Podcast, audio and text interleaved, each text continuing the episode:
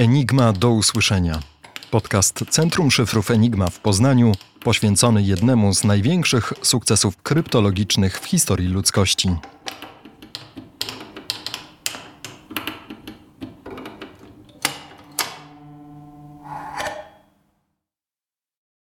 Złamanie szyfru Enigmy. U progu lat 30. XX wieku grupa polskich pracowników wywiadu stanęła przed zadaniem, które wydawało się niemożliwe do wykonania. Od 1926 roku zachodni sąsiedzi Polski korzystali z szyfru generowanego przez urządzenie o nazwie Enigma. Nazwa ta do dziś jest synonimem słowa tajemnica. Szyfr tworzony przez maszynę był odporny na wszelkie znane metody ataków i skutecznie chronił tajemnice Niemiec. Poznanie ich miało strategiczne znaczenie z punktu widzenia odrodzonej Rzeczypospolitej. Znajomość zamiarów sąsiada i sytuacji za zachodnią granicą dawała szansę na lepsze przygotowanie się do możliwej konfrontacji. Odczytywaniem przechwyconych przez polski wywiad informacji zajmowało się Biuro Szyfrów. Sformowany przez Jana Kowalewskiego zespół kryptologów posiadał bezcenne doświadczenie zdobyte na wojnie polsko-bolszewickiej. Szefem niemieckiej sekcji biura szyfrów był Maksymilian Ciężki. Z jego inicjatywy do prac nad szyfrem Enigmy skierowano matematyków. Dotychczas kryptologią zajmowali się głównie językoznawcy. Mówi dr Marek Grajek. Maksymilian Ciężki musiał dowiedzieć się, musiał poznać od Jana Kowalewskiego historię udziału matematyków w złamaniu szyfrów sowieckich w 1919 i 20 roku. I kiedy pojawiło się nowe wyzwanie, wyzwanie, którego nie można było złamać mm, tradycyjnymi metodami kryptologii, postanowił postawić swoje pieniądze jeszcze raz na ten sam los w loterii, tak? czyli jeszcze raz sięgnąć po matematyków.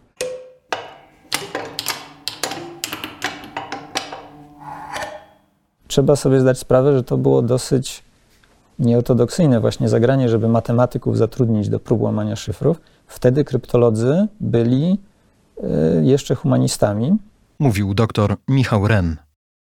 W celu wyłonienia najlepszych kandydatów do pracy nad szyfrem Enigmy zorganizowano w Poznaniu kurs szyfrów dla grupy studentów matematyki z Uniwersytetu Poznańskiego.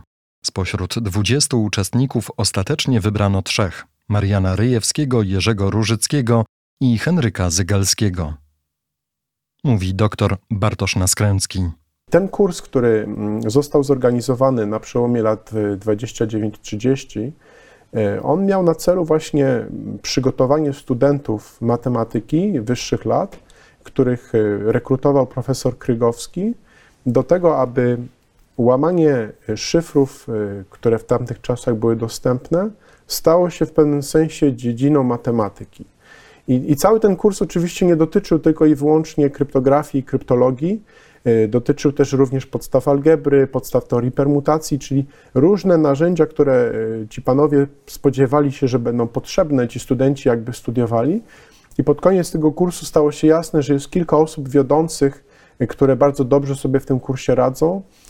To był między innymi Różycki, Zygalski i Rejewski. Oni, oni, tych trzech studentów jakby najbardziej się wyróżniały. Oni oczywiście na początku nie wiedzieli, jak ten kurs został powołany, że coś takiego będzie miało miejsce. Myślę, że jakby z ich perspektywy osób dwudziestokilkuletnich to była fantastyczna zabawa. Kurs zupełnie wykraczający poza takie podstawowe sylabusy na uniwersytetach w tym czasie wykładane. I nagle okazało się, że ta zabawa przerodziła się no, w coś zdecydowanie poważniejszego. Z trzech kryptologów do prac nad Enigmą początkowo skierowano tylko Mariana Ryjewskiego. Odczytanie niemieckiego szyfru wymagało spełnienia dwóch warunków.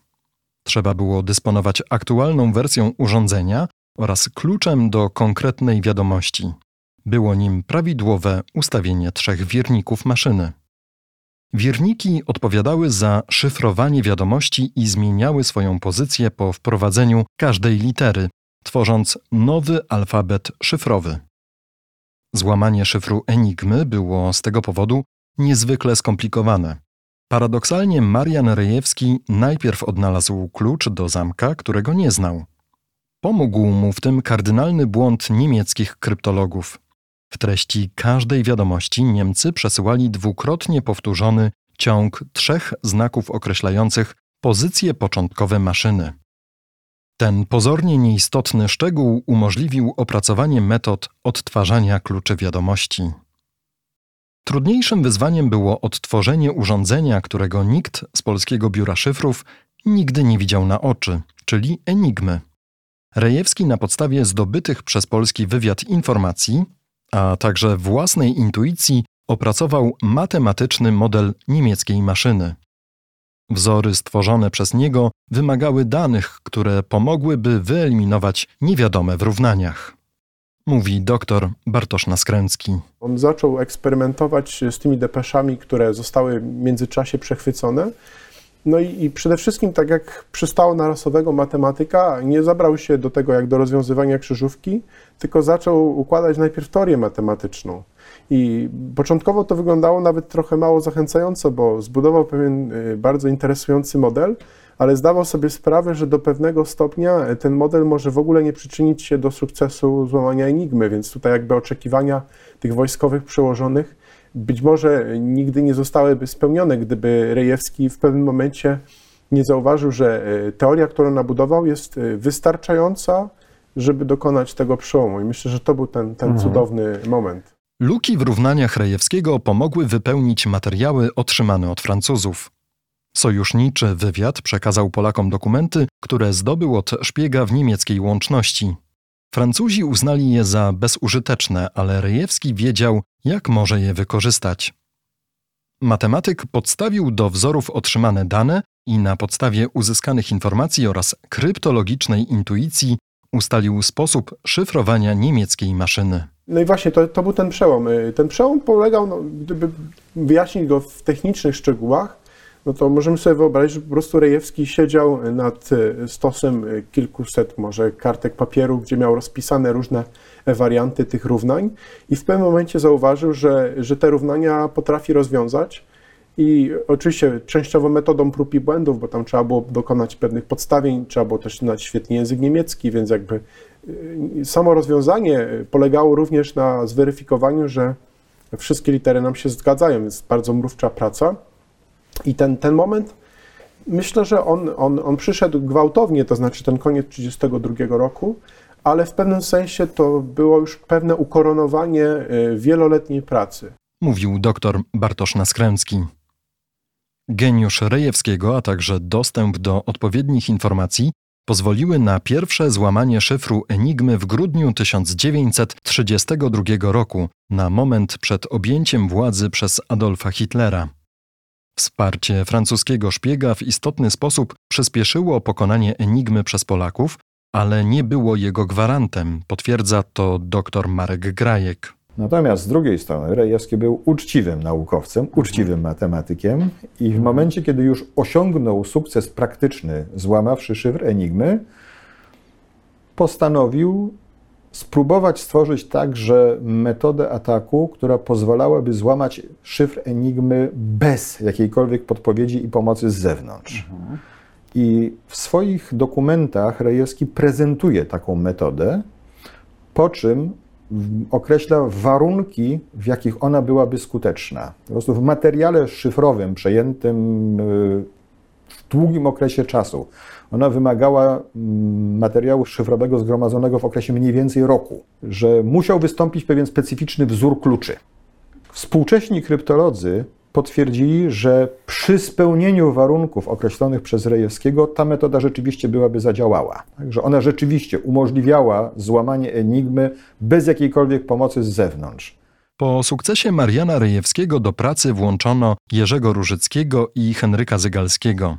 Zespół ten podczas wielu lat pracy nad szyfrem Enigmy opracował liczne metody umożliwiające poznanie informacji utajnianych za pomocą niemieckiej maszyny. O ich roli mówi dr Bartosz Naskręcki. No właśnie, tych metod było, było bardzo wiele. Tam myślę, że wszystkich nie warto w tym momencie wymieniać, bo niektóre są bardzo techniczne, były powiedzmy sukcesem stosowane czasami przez kilka tygodni, później zarzucane. Natomiast warto przede wszystkim nadmienić, że każdy z tych kryptologów wniósł inny wkład. I myślę, że, że każdy jakby z tych, tych elementów składał się na tą jedną całość, którą był sukces łamania Enigmy. Choć Rejewski jako pierwszy złamał niemiecki szyfr, doceniał on wkład swoich kolegów w dalszych pracach nad Enigmą. Wątek ten badał dr Marek Grajek. Mogę te relacje określić tylko i wyłącznie na podstawie tych informacji, które znam z zachowanej korespondencji wspomnień Mariana Rejewskiego. On zawsze podkreślał po pierwsze zespołowy charakter pracy tej mhm. trójki. Zawsze unikał wyróżnienia roli któregokolwiek z kryptologów. Zawsze podkreślał, że pracujemy jako zespół, Natomiast jeżeli ja pełniłem w nim jakąś rolę wyróżniającą, to wynikało to tylko i wyłącznie z tego, że byłem o dwa lata starszy od kolegów i pełniłem rolę czegoś w rodzaju rzecznika tego zespołu, ale w żadnym wypadku nie kierownika. Po udowodnieniu, że można złamać szyfr Enigmy, nowym celem matematyków stało się opracowanie systemu odczytywania jak największej liczby niemieckich depesz w maksymalnie krótkim czasie. Na podstawie obliczeń Mariana Ryjewskiego inżynierowie warszawskiej firmy AWA stworzyli kopię niemieckiej maszyny. Polskie enigmy umożliwiły szybkie deszyfrowanie wiadomości. Proces ten wymagał jednak sprawnego odnajdywania kluczy przechwyconych depesz. Zadanie to wymagało automatyzacji, dlatego polscy matematycy zdecydowali się na zaprojektowanie wyspecjalizowanych urządzeń służących do łamania szyfru Enigmy, cyklometru i bomby rejewskiego. Bez nich odczytywanie niemieckich wiadomości było niezwykle pracochłonne, a polski wywiad potrzebował aktualnych informacji, jeśli chciał reagować na bieżące zagrożenia. Wykorzystanie maszyn opracowanych przez matematyków przeciwko Enigmie przyniosło spektakularne rezultaty. W szczytowym momencie Polacy byli w stanie odczytać 75% niemieckiej korespondencji. Aż do wybuchu II wojny światowej zmagania polskich kryptologów były wyścigiem z niemiecką łącznością. Dla zwiększenia bezpieczeństwa szyfru stale udoskonalano konstrukcję i sposób użycia maszyny. Każda z wprowadzonych zmian powodowała przestój w odczytywaniu depesz, a polscy matematycy stawali przed koniecznością opracowania nowych metod łamania niemieckiego szyfru. U progu wojny wyścig ten zaczął przekraczać możliwości II Rzeczpospolitej. Widmo konfliktu z nazistowskimi Niemcami skłoniło polskie dowództwo do przekazania wypracowanych metod i narzędzi sojusznikom Wielkiej Brytanii i Francji. Doszło do tego podczas konferencji w Pyrach w lipcu 1939 roku. I, I, tutaj oczywiście Polacy myślę, że zrobili najlepszą rzecz możliwą, czyli, czyli przekazali w tej, w tej sztafecie e, pałeczkę dalej. No i efekty, efekty znamy i, i możemy podziwiać do dzisiaj. Mówił dr Bartosz Naskręcki. Klęska wrześniowa praktycznie wyeliminowała polskich kryptologów z prac nad łamaniem szyfru Enigmy. Jednak ich dorobek wykorzystano w dalszych zmaganiach w ośrodku w Bletchley Park w Wielkiej Brytanii. To tam Alan Turing udoskonalał rozwiązania wypracowane przez polskich matematyków. Złamanie szyfru Enigmy miało istotny wpływ na losy II wojny światowej. Strumień pozyskiwanych podczas wojny informacji o planowanych niemieckich operacjach dawał przewagę podczas starć z siłami III Rzeszy. Było to widoczne m.in podczas walk w Grecji, Afryce Północnej, we Włoszech czy podczas lądowania w Normandii, a także miało szczególne znaczenie w przypadku zmagań Royal Navy z niemieckimi ubotami. Odszyfrowane informacje umożliwiały zlokalizowanie okrętów podwodnych przeciwnika i skuteczniejszą ochronę konwojów. Dzieło zapoczątkowane przez polskich kryptologów ocaliło wiele istnień ludzkich, oraz w istotny sposób wpłynęło na współczesny cyfrowy świat. Urządzenia zaprojektowane na potrzeby łamania szyfru Enigmy dały impuls do stworzenia bardziej uniwersalnych maszyn, przodków dzisiejszych komputerów. Warto pamiętać, że historia tych wydarzeń została zapoczątkowana w Poznaniu w 1929 roku.